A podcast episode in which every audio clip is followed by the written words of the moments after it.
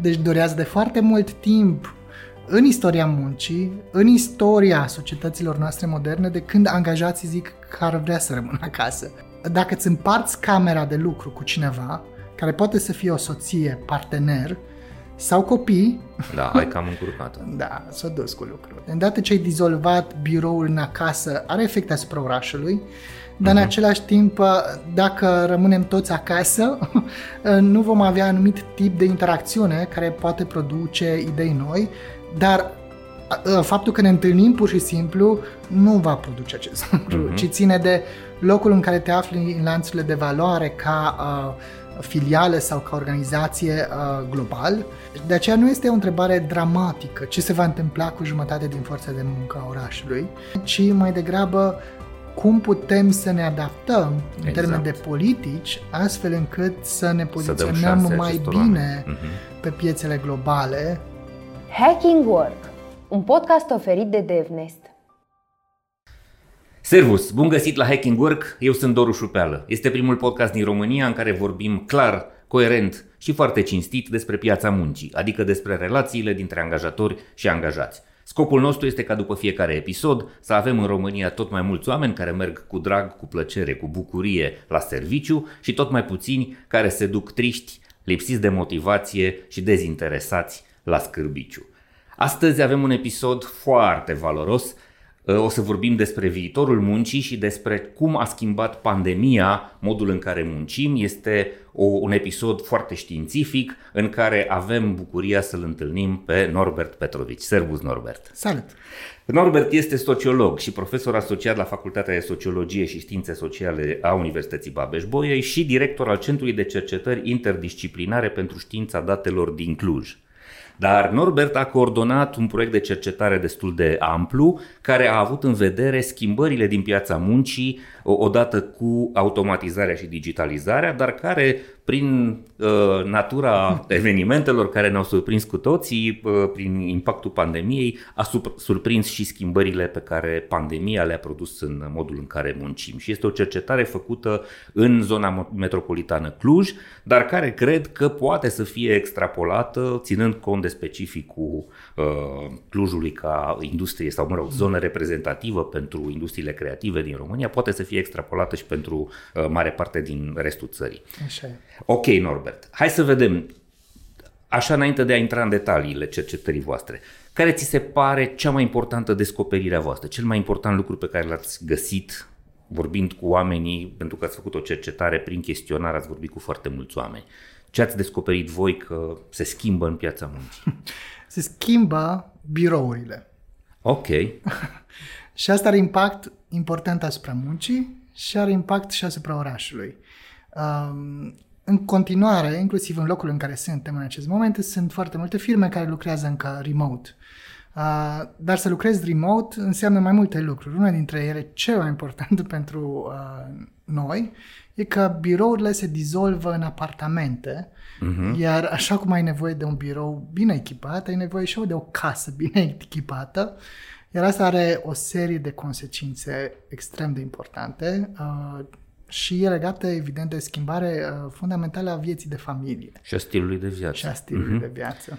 Ok, deci, practic, tu spui că munca s-a mutat din 100% la birou în cel puțin o parte acasă, dacă nu 100% acasă, da. și asta a produs o schimbare radicală a arhitecturii spațiului uh, de domiciliu, a uh, layout-ului și a modalității în care ne Așa ne e. purtăm acolo. Oamenii sunt foarte... Uh, există uh, două tabere mari legate în chestionarul nostru, celor care le place uh-huh. și celor care nu le place. Ok.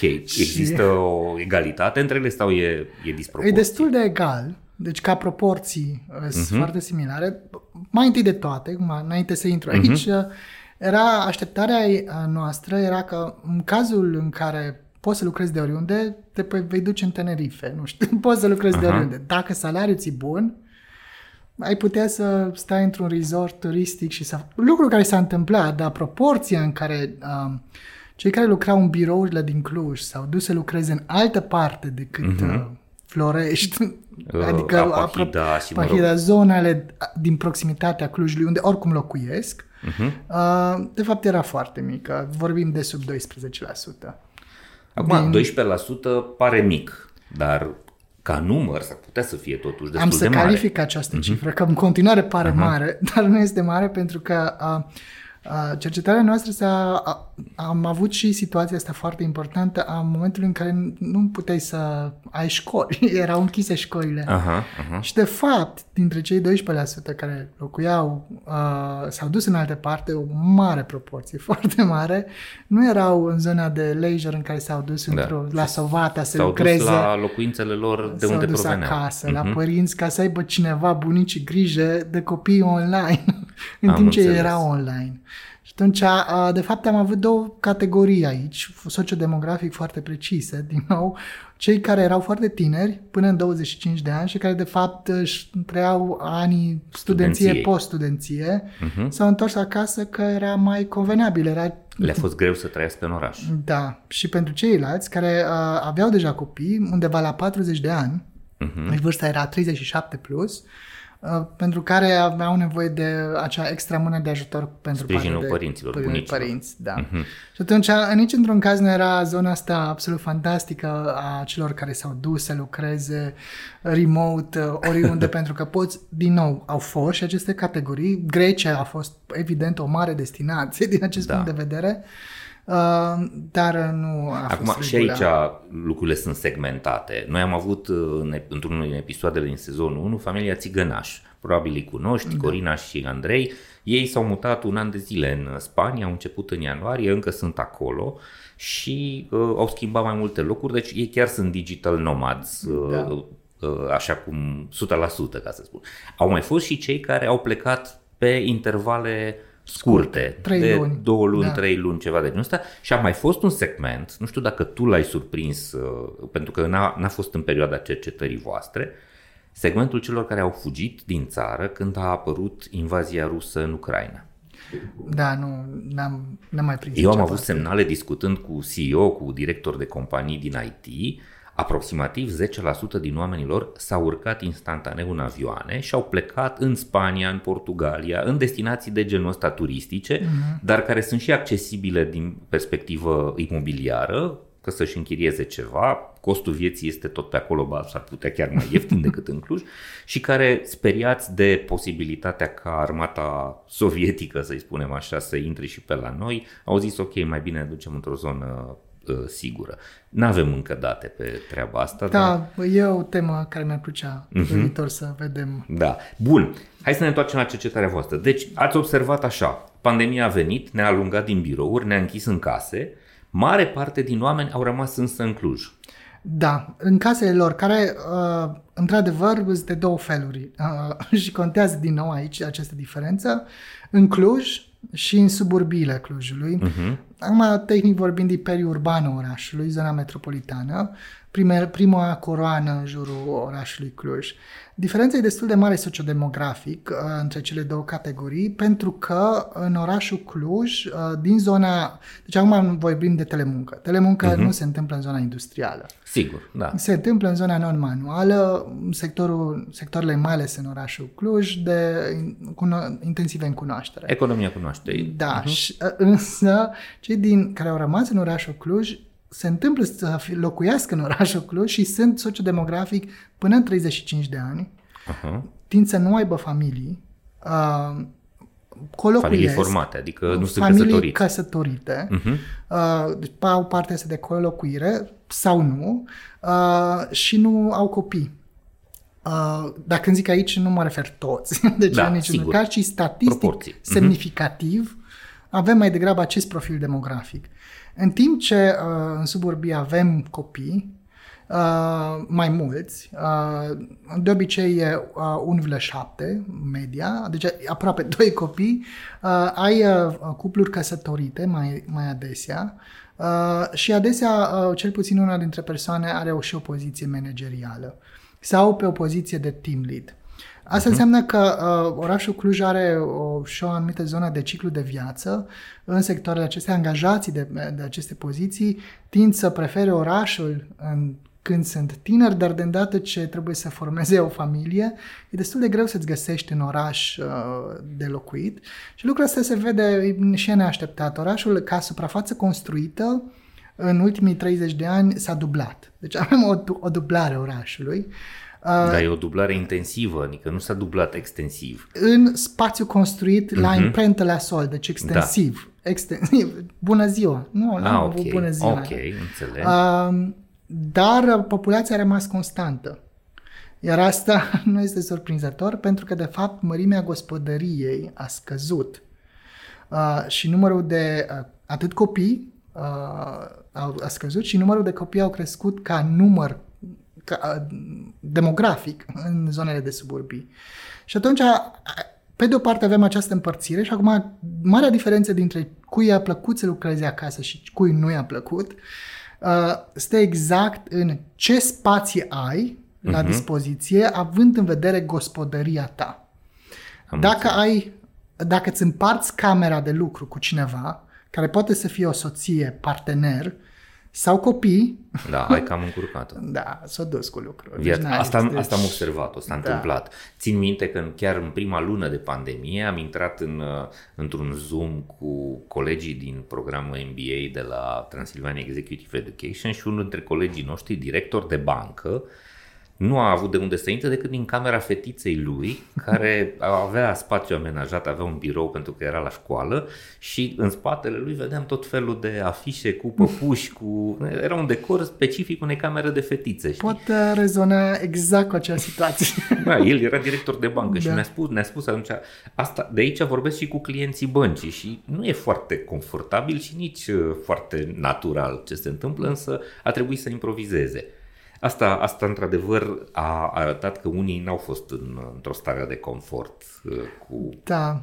Și noi ce facem, mai ales dacă mai e încă un adult, doi uh-huh. adulți în Zoom, da. unul lângă altul. Ok, acum lucrurile s-au mai normalizat. Da. Uh, cumva uh, interdicțiile și uh, spațiile închise au cam, uh, s-au deschis, da? interdicțiile au cam dispărut și ne întoarcem la normalitate. Însă, hai să ne uităm la ce schimbări s-au întâmplat. Una dintre concluziile pe care voi le-ați, le-ați tras în, în cercetarea voastră este că această pandemie și nevoile astea de a lucra de acasă, adică mutarea muncii către domiciliu sau munca asta hibridă cel puțin, dacă nu 100% remote, a produs o scumpire a imobiliarelor. Da, așa este, pentru că există și celor care le, le-a plăcut să lucreze de acasă. Uh-huh. Și uh, pentru o mare parte din angajați, lucrul de acasă e, e o luptă, să o pun în termeni uh, de Mihai Vitesu, seculară. Da. deci durează de foarte mult timp în istoria muncii, în istoria societăților noastre moderne, de când angajații zic că ar vrea să rămână acasă. Da. Iar pandemia a, a venit exact cu această situație foarte neașteptată, în care a accelerat uh, și a legitimat. Uh-huh. Mult mai important. Cred că nu ne puteam imagina că o treime, o jumătate din forța ta de muncă poate să-ți rămână acasă și să fie productiv. Nimeni nu credea că este posibilă productivitatea. Și în termen de obiectiv, în cel uh-huh. mai simplu mod calculat ca cifră de afaceri la număr de angajați, da. și în uh, termen subiectiv, cum anume se imaginează, cum se percepe angajatul sau managerul cine a ieșit din cercetare, e clar că acest lucru a, a fost legitimat, s-a întâmplat, s-a putut. Uh-huh. Dar uh, are efecte urbane importante pentru că, pe de o parte, e o cerință, o dorință a angajaților, dar de îndată ce dizolvi birourile în oraș, acum centralizate, uh, foarte clar va conduce evident la o presiune teribilă. Uh, în orașul nostru, în Cluj, asta vine și cu ceva mai mult. Uh, Baia, uh, în Baia Mare sau Zalău nu are această problemă, dar București o are. Uh-huh. Deci orașele mari, Timișoara, București, Iași, Iașu Cluj, și Brașov, Cluj. probabil. Uh-huh. Cel mai puternic dintre aceste uh, orașe, uh, Bucureștiul și Clujul, Timișoara un pic mai puțin, putem reveni de ce și de asemenea Iașu. Uh, în cazul uh, acestor orașe avem o inflație foarte mare uh, de venituri, adică avem venituri mari care produc inflații locale. Uh-huh. Dacă toți și-au dat seama că e important să aibă acea extra cameră, uh-huh.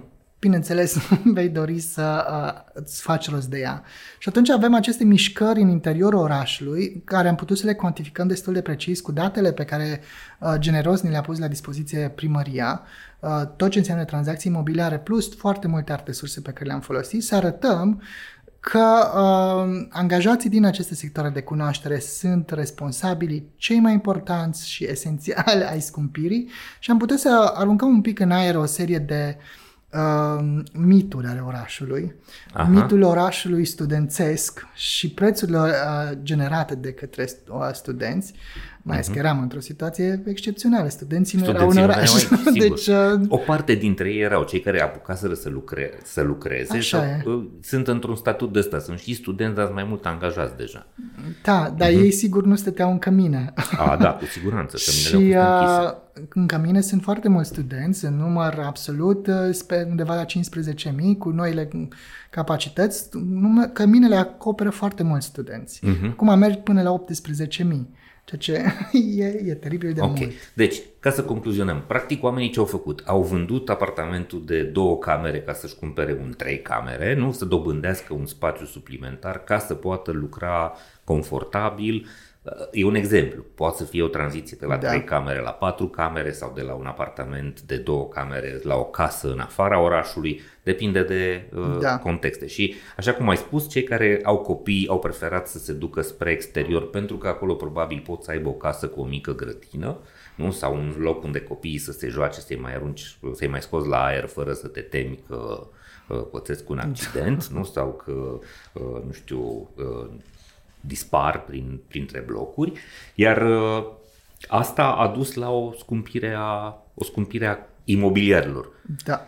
Pe de altă parte, uite, poate nu e în aria voastră de cercetare, noi vedem că astăzi Clujul este foarte scump și în privința restului prețurilor. Așa este. Da? Adică în ce plătești într-un restaurant în Cluj s-ar putea să cumperi două mese într-un restaurant din Baia Mare sau din Zalău, cum ai spus, sau chiar din Brașov. Am făcut și o comparație asta și e uh, Cu Brașovul nu mi-e rușine uh-huh. și acolo este foarte scump pentru că e oraș turistic, dar indiscutabil așa e. Uh-huh. Și asta e datorat uh, inflației locale, există venituri locale destul uh-huh. de mhm. mari, peste medie națională, pe anumite tipuri de sectoare și asta produce inflații locale care are efecte cumulative asupra orașului. Termenul tehnic pentru acest uh, efect este gentrificare. Gentrificare, exact. Uh, vine de la gentry, uh, populația uh, uh, claselor de mijloc cu resurse mari uh, financiare uh, exclude treptat Uh-huh. De obicei, termenul este folosit pentru un cartier, dar orașul Cluj e un pic mai special aici, tot orașul se gentrifică. Uh, și vedem uh, o, o creștere teribilă. Uh, de exemplu, Mănășturul în 92 avea 8% oameni care au terminat o facultate. Uh-huh. În acest moment e undeva la 32-40% din estimare, așteptăm recensământul, atunci le știm. Uh-huh. Uh, și orașul în sine a crescut undeva la aproape jumătate, 42-43% din oameni uh, adulți au uh, studii. studii superioare. Uh-huh. Uh, în condițiile în care la nivel de România e 16%.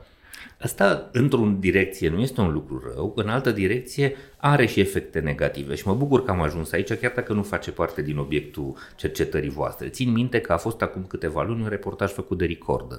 Poate l-ai văzut despre industria IT de la noi și despre efectele ei. Unele pozitive, despre faptul că, da, vin mulți bani, aici nivelul de trai crește pentru foarte mulți oameni. Pe de altă parte, unul dintre efectele negative este faptul că oamenii cu venituri mici și cu profesii care nu sunt neapărat staruri, da? sunt aruncați efectiv în afara orașului din cauza că nu-și mai permit să plătească un cost al vieții în oraș. O chirie, întreținere, uh, inclusiv prețul alimentelor și uh, alte lucruri și preferă să se mute la o, poate inelul al doilea uh, Așa. în jurul, în jurul Clujului, da? adică după Gilău sau după Apahida încolo și să facă zilnic naveta. naveta.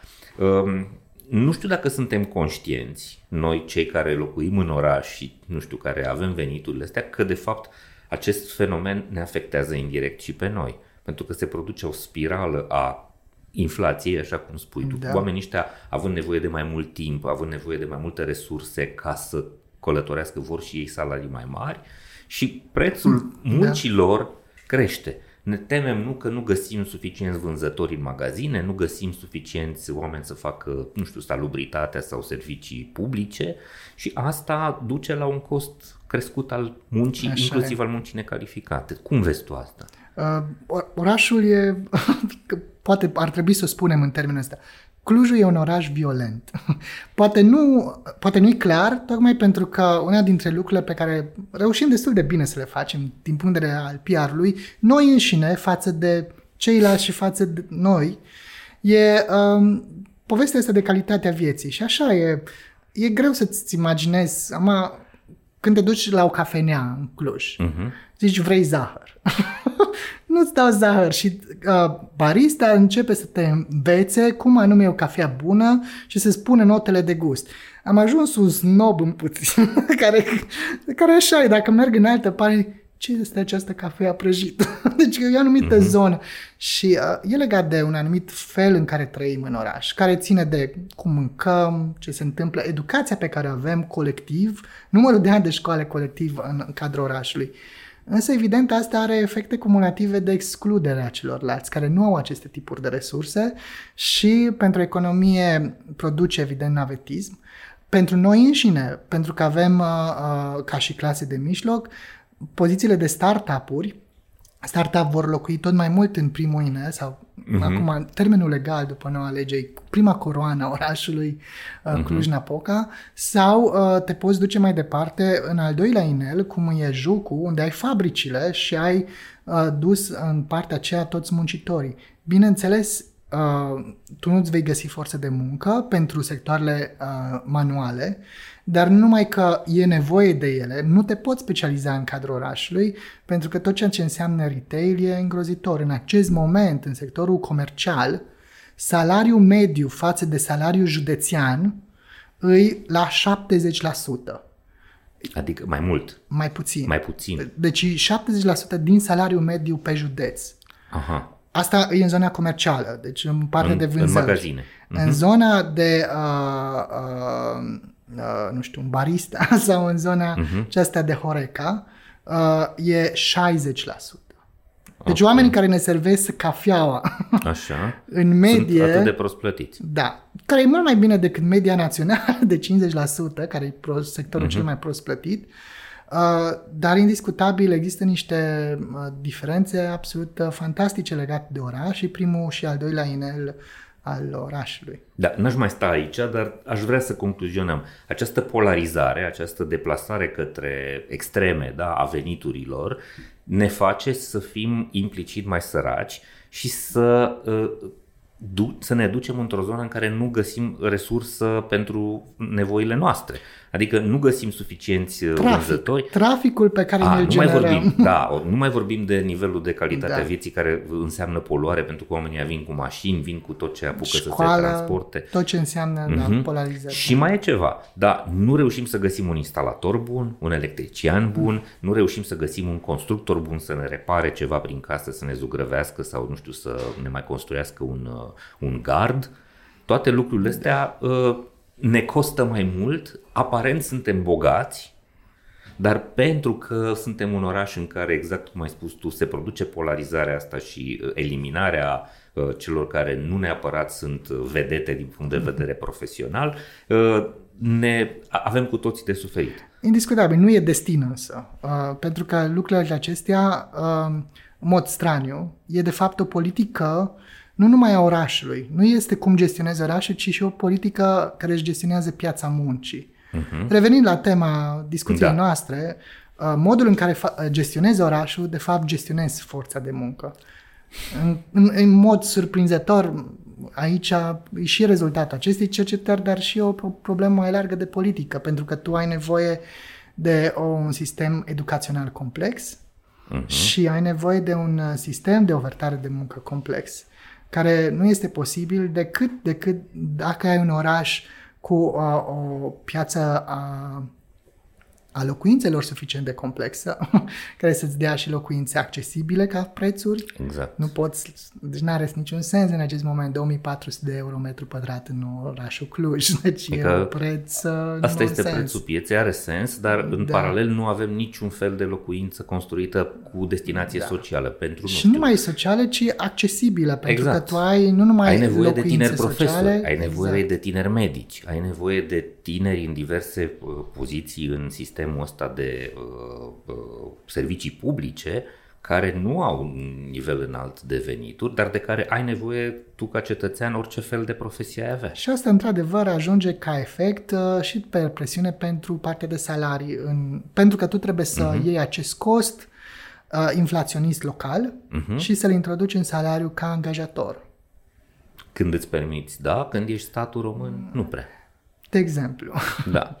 Bun. Hai să ne întoarcem la cercetarea voastră. Unul dintre lucrurile pe care voi le-ați remarcat este ăsta, e o cifră, mă rog, e un număr, că nu e o cifră. 41% dintre cei cu care voi ați vorbit spun că dacă angajatorul lor îi va chema înapoi la birou, o să-și caute alt angajator.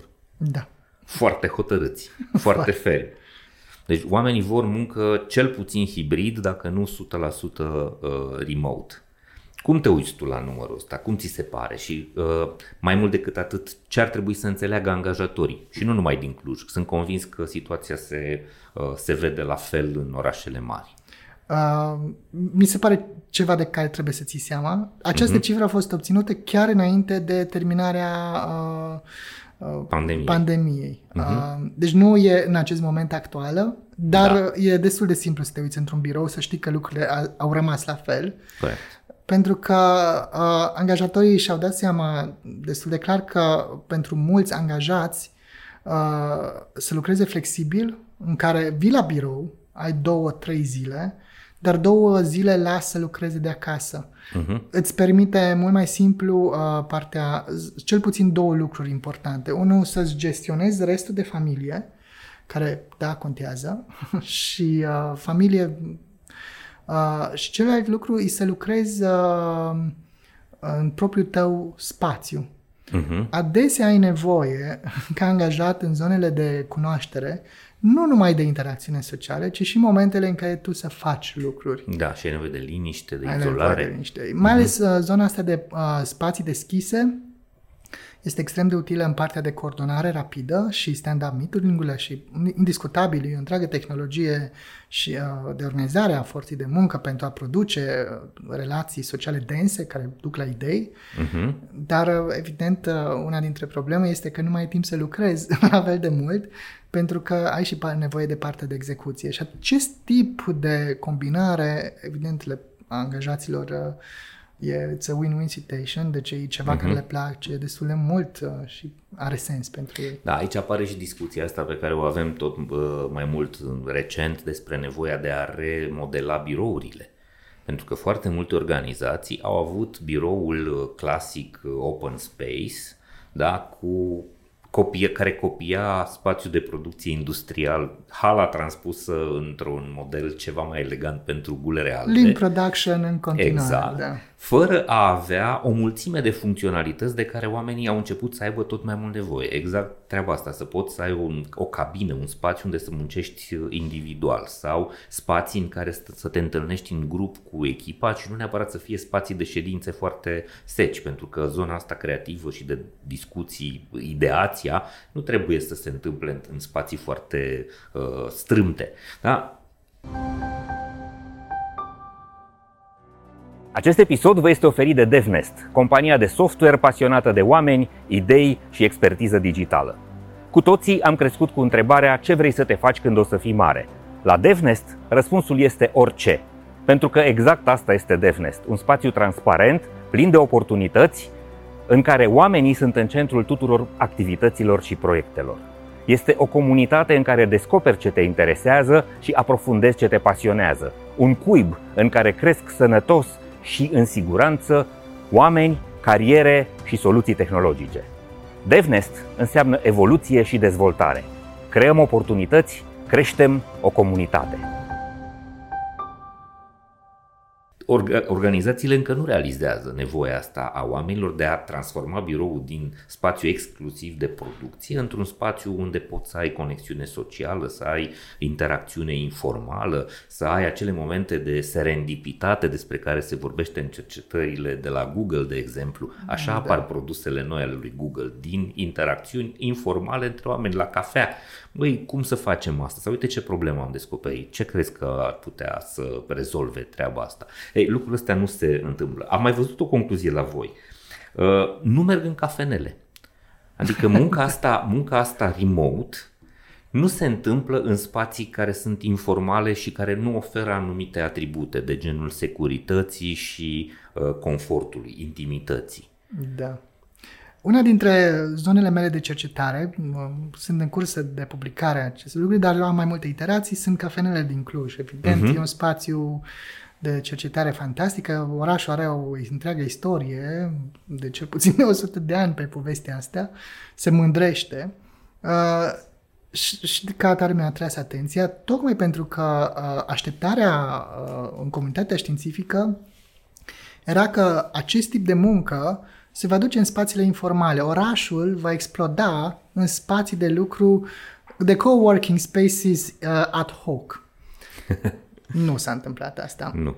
Așteptarea era clară de la începutul pandemiei, uh, dar și din cercetarea noastră și din alte cercetări, a ieșit clar că nu se întâmplă asta. Însă ce s-a întâmplat și, într-adevăr, de ce nu s-a întâmplat, e că atunci când ai un Zoom meeting, unele lucruri uh, trebuie să le faci uh, pe acel Zoom meeting. Plus ai o, tot felul de probleme legate de securitate. Uh-huh. Unele uh, Foarte lucruri multe companii, foarte multe companii faci, îți uh, impun anumite condiții și nu te poți loga nu. la rețeaua de Wi-Fi a, unei, a unui restaurant da. sau unei cafenele pentru că s-ar putea să-ți plece niște date sau să penetreze sistemul companiei niște Iar asta a pus o întreagă discuție legată de ce înseamnă securitate acasă. Mm-hmm. Cum anume arată această securitate, calculatorul de la serviciu, cum îl folosești.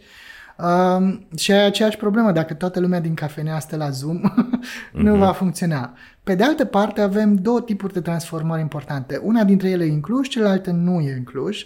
Um, cea din Cluj este că avem această explozie de spații de consum în cartiere.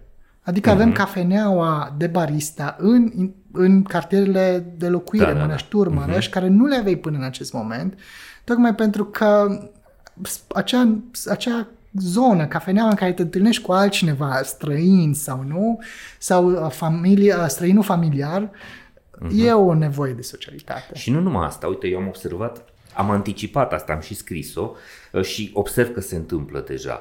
Inclusiv spațiile de coworking, adică o, uh, un spațiu intermediar între propria locuință și biroul organizației s-au deplasat către zonele rezidențiale da. ale oamenilor. Așa da? Pentru că nu toată lumea a apucat să facă schimbările astea imobiliare, să vândă și să cumpere ceva mai mare și poate astăzi s-ar putea să fie fericiți odată cu creșterea costurilor uh, energetice și unii au zis, ok, vreau un spațiu de care să arate a birou, dar nu mă pune să călătoresc o oră dus, o oră întors până la birou, mai ales cei care sunt, nu știu, din Florești, din Apahida, din uh, Bună Ziua îndepărtată, da? adică din cartierele ceva mai greu accesibile către centru, centru. unde avem birouri, mm-hmm. uh, au apărut acolo în tot felul de formate spații de coworking micuțe, uh, inclusiv uh, uh, un business care s-a născut în Cluj, Nuca, de exemplu, nu sunt niște con- un fel de container, dar foarte cozy, foarte confortabile, cu uh, spațiu de lucru pe care îl, îl găsești lângă casa ta și pe care îl accesezi cu o aplicație mobilă. Da. Uh, cum vezi treaba asta? Crezi că va rezista? Sunt convins că da. Uh-huh. Atât timp cât ai muncă remote, vei, vei avea astfel de lucruri. Că nu totdeauna vei reuși să lucrezi în apartamentul tău și e o anumită separație pe care o ai între locul în care faci ceva și locul uh-huh. în care te întâlnești cu cei dragi sau povestești sau... Exact. Uh, și pe de altă parte, uh, nici nu aș vrea să supralicităm spațiile domestice, pot să fie și spații uh, neplăcute.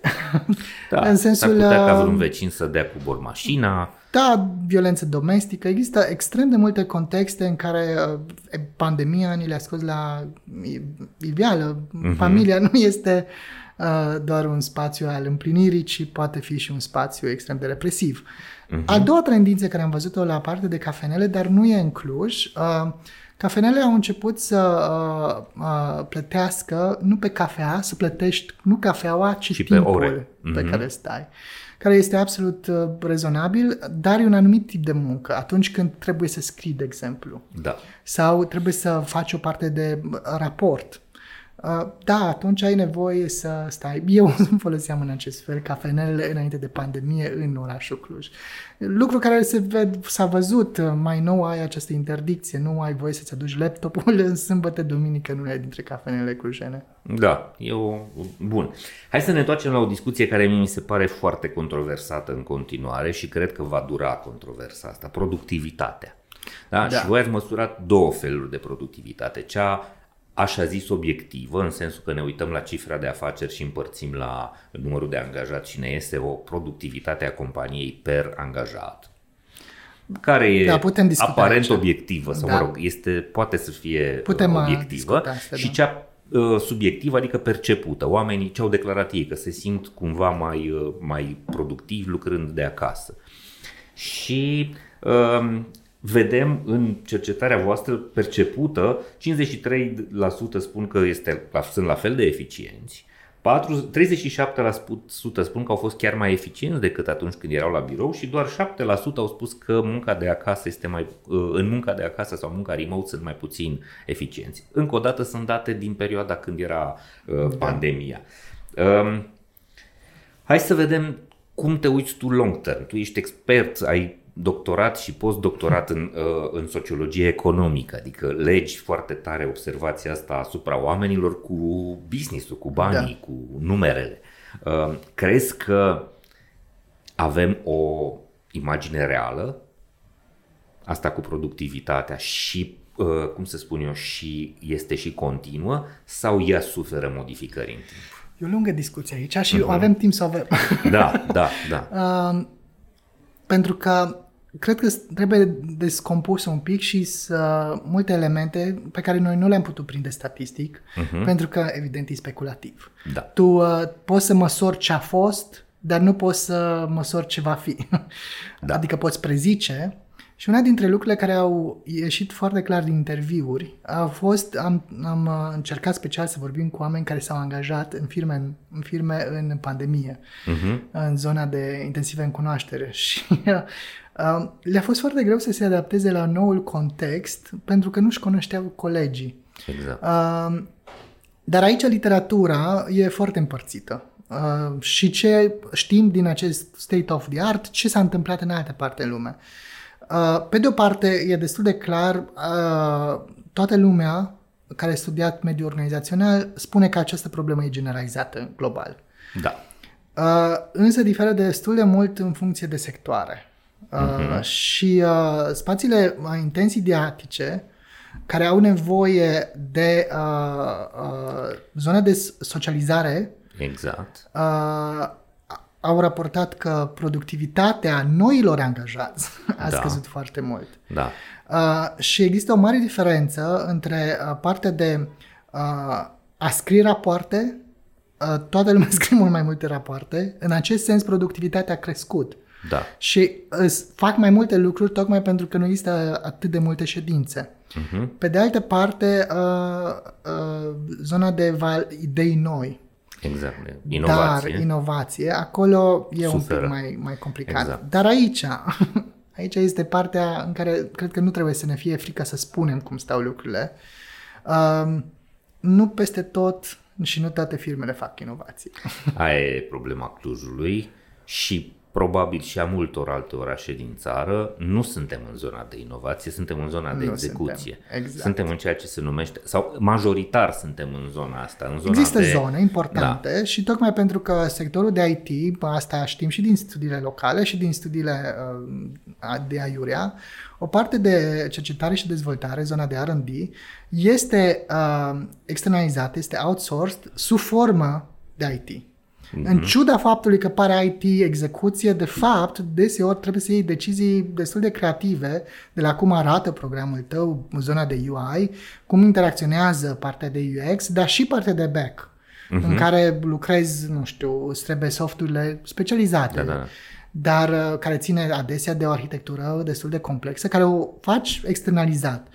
Clujul excelează în partea asta, nimic de spus și tocmai pentru că avem acest R&D ascuns uh-huh. uh, și care nu se vede, e below the line. Dar nu putem uh, uh, să ignorăm, de fapt, caracterul extrem de complex și uh, diversificat al muncii din Cluj, în care o mare parte din muncă nu este ideatică, ci Este uh, execuție. executivă, indiscutabil. Deci nu aș da, dori să zicem Clujul nasol este doar muncă Corect, de outsourcing. corect. E nuanțat. Și eu observ asta, să știi. Uite, am observat, a apărut o generație nouă și de antreprenori și de companii, cele care sunt, eu le spun generația a doua, da? Da. Uh, care sunt astăzi organizații între 50 și 150 de oameni, Așa e, care da. sunt în zona asta de uh, outsourcing în, uh, în tehnologie, în uh, IT, în software, dar care își asumă mult mai multe componente de design, de arhitectură, de consultanță valoroasă către, uh, către client și nu mai fac outsourcing-ul ăla brut, sec, sărac de la bun început în care omul era angajat la firma A sau B, dar de fapt lucra pentru un client de afară care ăla îi spunea ce să facă uh, cu punct și virgulă. Și mai mult a apărut și sistemul, un ecosistem de, uh, de startup-uri uh-huh. care funcționează ca și clienți ai firmelor multinaționale, uh, chiar dacă sunt locale. Capitalul, cel puțin inițial, e local, e zona de venture în continuare. Există parte de R&D destul de serioasă, deci parte de cercetare e acolo, dar uh, când vorbim de productivitatea muncii, poate n-ar trebui să insistăm atât de mult pe partea ideatică deocamdată, uh-huh. sau cel puțin încă Clujul nu ia. Dar hai să, hai, hai să rămânem aici, mi se pare valoros, pentru că, uite, eu scriu foarte mult pe tema asta și uh, de foarte multe ori, pentru că oamenii nu au timp să citească tot ceea ce scriu, mă consideră ca fiind uh, cumva adept și promotor al unei idei sau al alte. Am avut un articol pe care, în care am preluat un raport de cercetare Microsoft și în care am spus, uite, cum ar, ar putea companiile să aducă oamenii înapoi la birou, ce ar trebui să facă. Și imediat m-au acuzat fanii uh, uh, muncii remote, că oh, te-ai dat în, de gol acum, ții cu ăștia, vor să ne aducă înapoi. Nu, domnule, treaba mea este să acopăr tot spectrul și să fiu de folos absolut tuturor și contextele organizațiilor sunt foarte diferite. Și E bine să rămânem aici pentru că eu sunt un mare fan, sunt unul dintre primii promotori ai muncii flexibile și ai autonomiei pe care o să o dai oamenilor și la asta nu se renunț niciodată.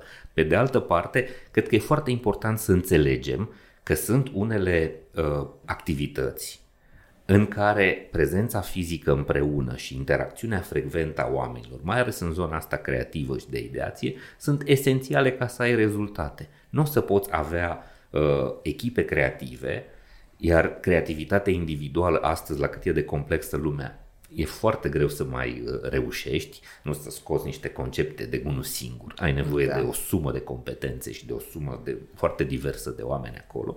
De aia trebuie să înțeleagă oamenii că e nevoie să privim lucrurile astea destul de înțelept și să înțelegem că de multe ori este necesar ca oamenii ăia să fie împreună, strict pentru aceste momente în care pun idei împreună, dezbat, desenează, se joacă, eșuează în diverse uh, prototipuri, tocmai ca să poată să producă. Aveți un, în raportul vostru un concept foarte interesant, uh, Smith 2014, autorul, comunități de interpretare. Da. Poți să explici așa pentru oameni ce înseamnă asta, adică să înțeleagă oamenii de ce avem nevoie de acest fel de a, de a să fim în primul rând o comunitate nu și să avem, să avem aceeași înțelegere a unor concepte. Da, e o mare discuție în uh, lumea academică care studiază ce se întâmplă în zona de business. Ne așteptam ca după pandemie să nu mai existe birou. deci ne așteptam. Da. Deci existau și, uh, discuția, iar unul dintre autorii uh, foarte citați de altfel zice the skyscraper are here to stay. Deci cumva o să, o să rămână. Adică birourile, spațiile de birouri uriașe o sunt aici să rămână. Și acum uh-huh. de ce? Pentru că o mare parte din uh, ce se întâmplă în zona uh, financiară, de IT, oricum Zoom-ul nostru, ele preexista 2019, Sigur. pentru că o multinațională tocmai în acest fel funcționează ca localuri diferite, spații exact. complet diferite. Lucrezi cu omul din Argentina, și acum și înainte și uh, toate tehnologiile pe care le-am folosit, deja ele existau în acel moment. S-au Sigur. intensificat. Da. Uh, dar asta înseamnă că noi știam deja de ceva vreme că, de exemplu, tranzacțiile high frequency pe care le faci pe piețele financiare se făcea automat uh, prin softuri automatizate. Însă ceea ce contează este cum interpretezi tipurile de output-uri pe care le ai. Acele tipuri de output-uri pe care ți le dau algoritmii avansați, deseori de AI, de machine learning uh, pe care îi folosești, țin de forme foarte localizate, care uneori țin de, uh, poate să fie prin Zoom sau nu, de oameni care înțeleg la fel același lucruri. Și tu e socializat în acele lucruri tacite legate de cum funcționează ceva. Nu ești până la capăt legat de spațiu, nu poți să zici, nu, dacă ne întâlnim se va întâmpla asta, ci ce contează sunt ritualurile organizaționale, rutinele organizaționale. Că degeaba tu i-a dus pe oameni împreună și zici, ok, inovați, dar Da, nu funcționează ceea ce, numim, în... ceea ce numim cultură, da? adică suma acestor cunoștințe asim- asimilate și a tipologiilor de interacțiuni. Exact. Și acum, iarăși o altă importantă diferență la, de comunități uh, de interpretare e că cultura organizațională uh, nu este ceva o insulă în care o organizație are acea cultură. Exact. nu funcționează în felul Și ăsta. nu e niciun uh, ser pe care îl poți injecta, injecta. cuiva, din și păcate. deseori ține de, de exemplu, un angajat al tău lucrează într-un anumit loc și el s-a plimbat deja în vreo 3-4 organizații, poate 5. În medie nu-ți depășești 5, cel puțin în Cluj deocamdată. Iar asta ajută destul de mult pentru că ia locuri și de aceea Exact. există culturi locale, urbane și culturi organizaționale, chiar dacă e o organizație multinațională, adesea ele se Are o influență hibridizează locală. cu cele locale. De aceea aceste tipuri de comunități de interpretare au un caracter puternic localizat, urban sau metropolitan și foarte greu să zici că uh, centrul tău din New York va funcționa la fel ca centrul tău din Cluj. Și nu ține de mentalități, mă irită teribil de tare ca sociolog acel cuvânt, ci ține de acele comunități de interpretare locală, tocmai pentru că angajații tăi ți se mută prin diferite locuri. Da. Uite, am văzut o cercetare făcută în America, uh, oameni care s-au mutat din Silicon Valley, uh, cercetători, deci a fost o cercetare, un, o metacercetare pe uh, oameni de știință. În momentul în care s-au mutat din Silicon Valley și s-au dus către orașe mai liniștite, unde cultura locului nu era atât de per, uh, competitivă, valoarea și volumul cercetărilor lor, articolelor publicate, articolelor științifice au scăzut. Pentru că mediul social în care s-au deplasat i-a liniștit, le-a dat o alt, un alt ritm al vieții. Și de asta trebuie să înțelegem că un oraș care este orientat către inovație, către uh, uh, competitivitate, către dorința asta de a penetra piața globală cu ideile tale, are impact. Deci spațiul în care ești și la fel, când ești prezent într-o, într-un birou unde ai o astfel de, un astfel de climat, cu siguranță ești mai orientat către rezultate decât atunci când lucrezi din propria sufragerie și ești foarte relaxat. Sigur că poți să fii într-o săptămână două zile acolo și trei zile acasă și ești în regulă.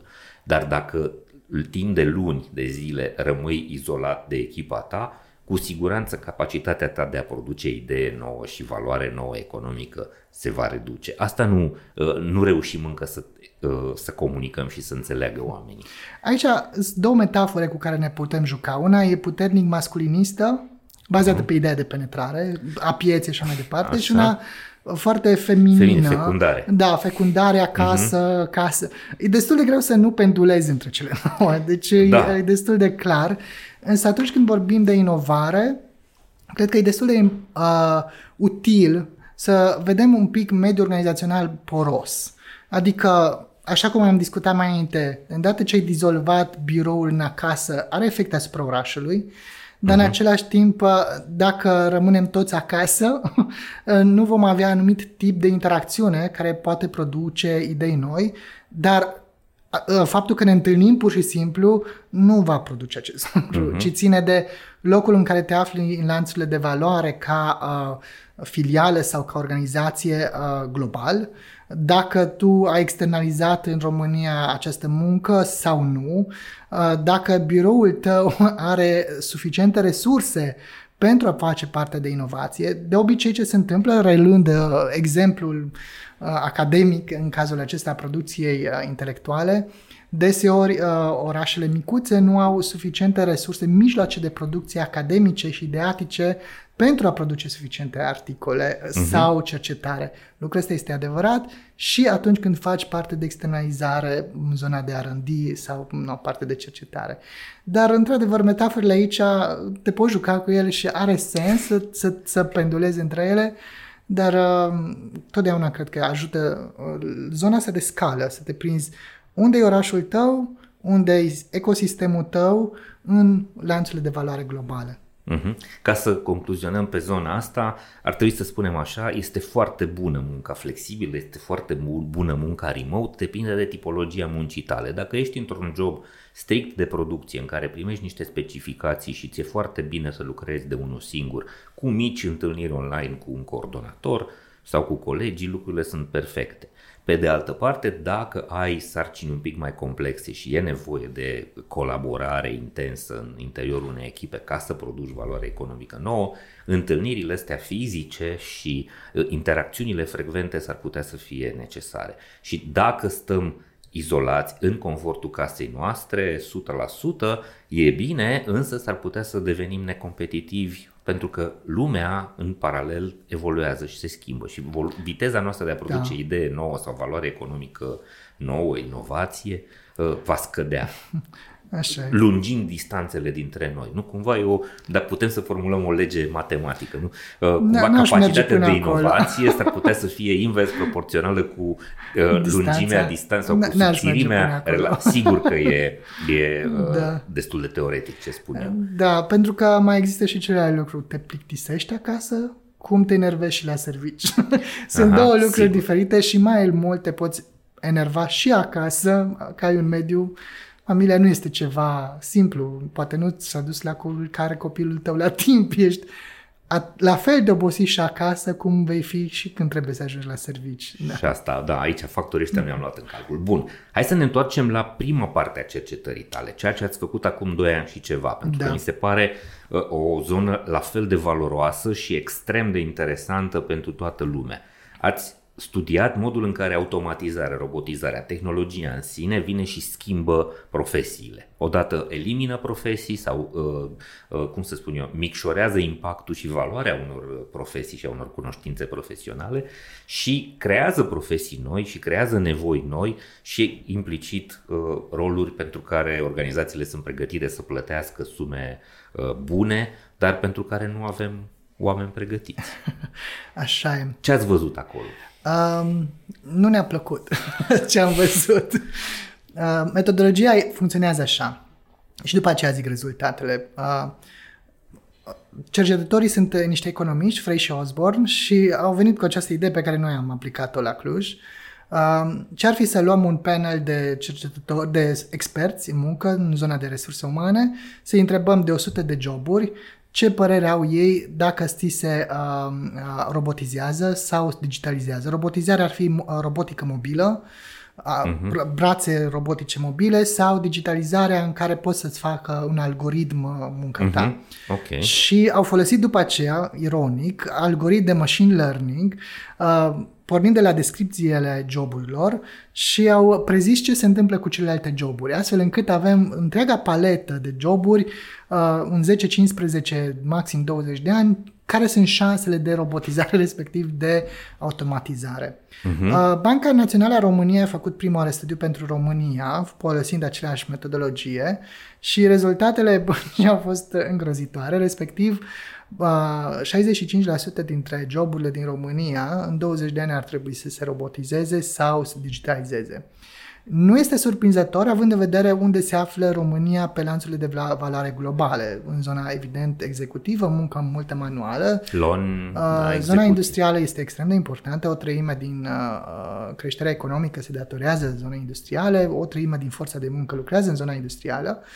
Uh, și uh, avem o proporție teribil de mare, undeva la 2 milioane de oameni din 5 milioane jumate din salariați, uh, ni sunt uh, în uh, sectorile de salariu minim pe economie. Uh, întrebarea era dacă Clujul se va întâmpla ceva similar, având în vedere compoziția uh, uh, forței de muncă și tip sectorială a orașului Cluj. Nu este surprinzător că nu e atât de grav, Da. uh, tocmai pentru că există și sectoarele de cunoaștere, dar e- a ieșit 45%. Adică față de 65, e Îi- 45. Îi, dif- diferența este teribilă, da? semnificativ statistică, 20 Da. de puncte procentuale, Dar, dar, pe de altă parte tot îngrijorătoare. Da. Jumate de oraș e fără job în, într-un interval de 15-20 de ani. Da, Wow, și asta e Clujul. da, Dacă sunteți din alte orașe, s-ar putea să fiți în proporția de 65%. da. Pe de altă parte, nu cred că este doar cazul României. Adică treaba asta se întâmplă în întreaga lume și cu siguranță fiecare țară va avea un procent destul Aici de depinde mare. care ți poziția ta, uh, cum, uh, cum, cum îți imaginezi schimbarea tehnologică, pentru că schimbarea tehnologică produce întotdeauna transformări ale pieței muncii, unele joburi dispar, altele joburi apar. Uh-huh. De aceea nu este o întrebare dramatică ce se va întâmpla cu jumătate din forța de muncă a orașului ci, uh, și a zonei metropolitane, ci mai degrabă cum putem să ne adaptăm în Exact. termen de politici, astfel încât să ne dăm poziționăm șanse mai acestor bine oameni. Mhm. pe piețele globale uh, și să capturăm o mare, mare parte din valoarea adăugată local. Reușim destul de bine comparativ cu celelalte județe ale, a- ale României, știm lucrul ăsta din datele Eurostatului, dar uh, cred că mai, mai, mai Dar sunt nu, multe lucruri nu de neapărat făcut. ne ajută, știi? Adică în, în direcția asta granițele între județul Cluj și restul țării nu sunt atât de pronunțate și atât de ferme. Da, și cred că punctul uh, central în toată povestea asta e să vedem interconexiunile. Uh-huh. Uh, mie mi se pare cazul Boschului minunat din acest punct de vedere și o să-l spun uh, ca atare. Uh-huh. Bosch are și parte de R&D uh, în Cluj, deci da, are un centru parte de de inginerie cercetare, destul de mare. în are și centru, parte de producție. Are fabrica de la Jucu, da. Uh, dar ele nu se leagă prin Cluj, ci prin Germania. adică Aha, adică? punctele, uh, tu po- produci software, inclusiv software în outsourcing pentru diferite forme de automotive. Da. România este principal, principalul tip de export, este, sunt componentele de mașini și mașini. Asta producem noi, de departe cel foarte bine Da, da, da, și da. cel mai mult. Componente auto Jumătate din și exporturile mașini, noastre merg da. în direcția Dacia asta. Ford ca mașini și restul sunt piese, toate componentele practic. de la pe- cablaje electrice, uh-huh. dar noi producem pentru export și software pentru a, sectorul care de automotive. controlează aceste componente, care sunt tot mai mult electronice. Dar nu noi controlăm uh-huh. lucrul ăsta. Noi suntem Aha. controlați. Adică acest lanț de valoare nu noi îl Generăm. legăm, Mhm. ci noi suferim sau noi suntem, uh, noi răspundem la ceva decizii care se întâmplă în alte parte. Cred că una dintre lucrurile cheie ale orașului, din punct de vedere al uh, politicilor economice, și destul de greu pentru că politicile economice nu se realizează la scară urbană, ar putea să se întâmple, dar nu se întâmplă, chiar dacă poate primarul zice asta, uh, este exact de a conecta lanțuri de valoare disparate uh, între ele, astfel încât să te poziționezi un pic mai bine pe piețele globale. Mhm. Adică să devii un nod. un nod. În acest moment mm-hmm. ai sectorul de uh, uh, sănătate, Care e un nod. ai sectorul de IT, Care nu e neapărat un nu e nod. nod, dar mm-hmm. cele două nu sunt legate. Ai excelență în amândouă direcțiile, dar ele încă nu funcționează. Uh-huh. Și acum excelența poți să te imaginezi ca lider global, nu suntem acolo, dar ai zona cel puțin de mijloc în care aceste lucruri pot funcționa împreună. Aici era doar unul dintre exemple, inclusiv parte de inginerie le poți avea. O politică economică coerentă reușește să ia în calcul că tu nu, te pro- nu vei face doar parte de producție intelectuală. Poți produce în aia, dar se întâmplă să ai și foarte multe industrie. Industria, într-adevăr, înseamnă capital fix mare, înseamnă cifre de afaceri mare, înseamnă complet alt joc, uh-huh. dar e ok, se poate. Deci aceste lucruri le poți lega între ele. Da. Ai spus niște lucruri și nu m-aș duce în direcția asta, uh, dar cred că e bine să spunem, da, ne lipsește strategia și vedem asta că este destul de haotică piața muncii și nu avem o direcție. Uh, mi-am adus aminte de acel reportaj recorder despre care am vorbit, în care pe oamenii uh, i-am întrebat prin, uh, prin, într-un bar pe IT-știi și seara la o bere suntem, sunteți voi Silicon Valley Europei, așa cum se vorbește în propaganda oficială a orașului și oamenii au răspuns, nu, suntem Mumbai. Da, adică este asta, foarte asta corect. Suntem, asta este, suntem Mumbai da. și ar trebui cumva să ne turnăm o apă, o găleată de apă rece în cap și să nu ne mai uh, uh, uh, aburim singuri cu treaba asta, pentru că dacă nu suntem conștienți că nu avem o strategie, nu suntem pregătiți pentru ziua de mâine și nu înțelegem încotro am vrea să ducem orașul, nu avem o, un plan, uh, s-ar putea să ne surprindă. În zona de astea. business lucrul ăsta se știe. Deci toată lumea mm-hmm. când vine în Cluj știe acest știe, lucru. dar vezi că nu, nu vezi niște direcții, nici acolo. Da, nici dar nu zona de business face strategia dincolo de firma sa. Orașul își face strategia și în acest moment, din punct de vedere legal, nu ai realmente o entitate. Mm-hmm. De obicei, modul în care funcționează strategie ar trebui ca la nivel guvernamental să poți să pui în jurisdicția unei autorități locale capacitatea și instrumentele executive. Atât exact. să faci strategia cât și să executi. Și noi vorbim despre Cluj, da? care da. poate este cea mai strălucit uh, arie a României din multe puncte de vedere. Da. Îți dai seama cum arată restul țării ca strategie. Tu poți să faci SIDU, strategie integrată de dezvoltare urbană pe economie, dar tu n-ai un corp executiv a acestui lucru. Da. Bun. Uh, Norbert, mulțumesc tare mult, a fost o discuție extraordinar de interesantă. Eu cred că putem să mai facem încă două, trei episoade pentru că modul în care vede un sociolog uh, schimbările uriașe pe care le trăim cu toți în piața muncii este extrem de uh, interesant. Nu vreau să te întreb la final decât atât. Ce crezi că este lucrul cel mai important care se întâmplă ca schimbare în jurul nostru și despre care ar trebui să știe oamenii, cei care se uită la noi. La ce schimbare să fie atenți și cum să reacționeze la ea. Algoritmica nouă.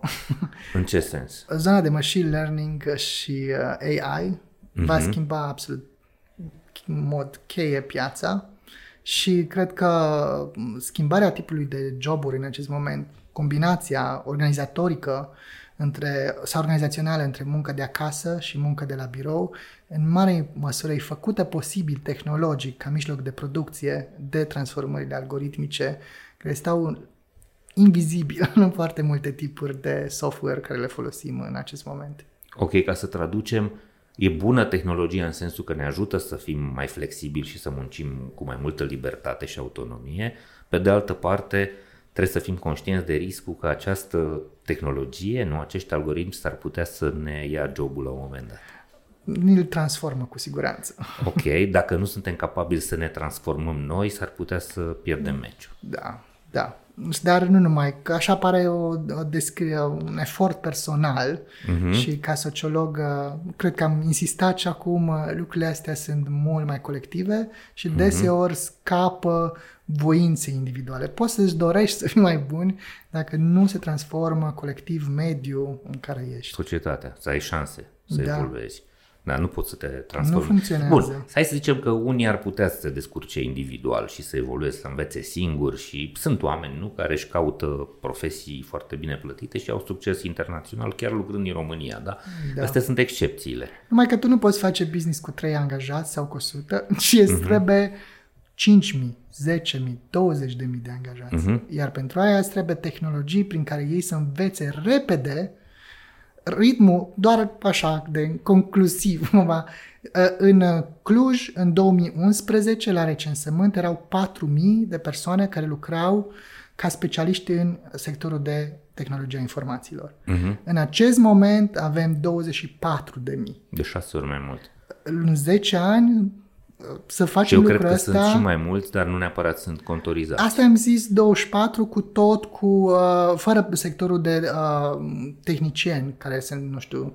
specialiștii uh-huh. care îți verifică jocurile sau, da, deci uh-huh. partea de QA. testări. Uh-huh. Uh, dar uh, lucrul ăsta e destul de important pentru că tu trebuie să ai o tehnologie organizațională prin care cineva învață repede la locul de muncă. De exemplu, asta face Agile-ul. Dar uh, Agile-ul nu este posibil fără uh, uh, toate softurile pe care le folosești astfel încât să ai tracking-ul propriu-zis uh-huh. de unde ești în acest ok, moment. deci nu poți individual, ai nevoie de un ecosistem în care Așa. să te integrezi. Da, n-aș spune ca personal, e un efort indiscutabil individual, uh-huh. dar nu ține Dar fără numai de ecosistem, efortul. șansa, șansele E- sunt reduse. Mici, da. Norbert Petrovici, mulțumesc tare mult, a fost o discuție foarte bună. Dragii mei, sper că v-am fost de folos și că o să ne scrieți ce uh, ați găsit bun uh, și ce am putea să facem mai bine pentru voi. Vă mulțumesc dacă distribuiți acest conținut către colegii și prietenii voștri care s-ar putea să se folosească de informațiile astea și să reacționeze în a-și face viața mai bună. Până la următoarea noastră întâlnire vreau să vă urez să aveți foarte mult spor și spor la treabă și să ne vedem sănătoși, voioși și mintoși la următorul episod Hacking Work. Servus! Ascultă episoadele Hacking Work pe YouTube, Spotify și celelalte platforme de streaming. Abonează-te acum!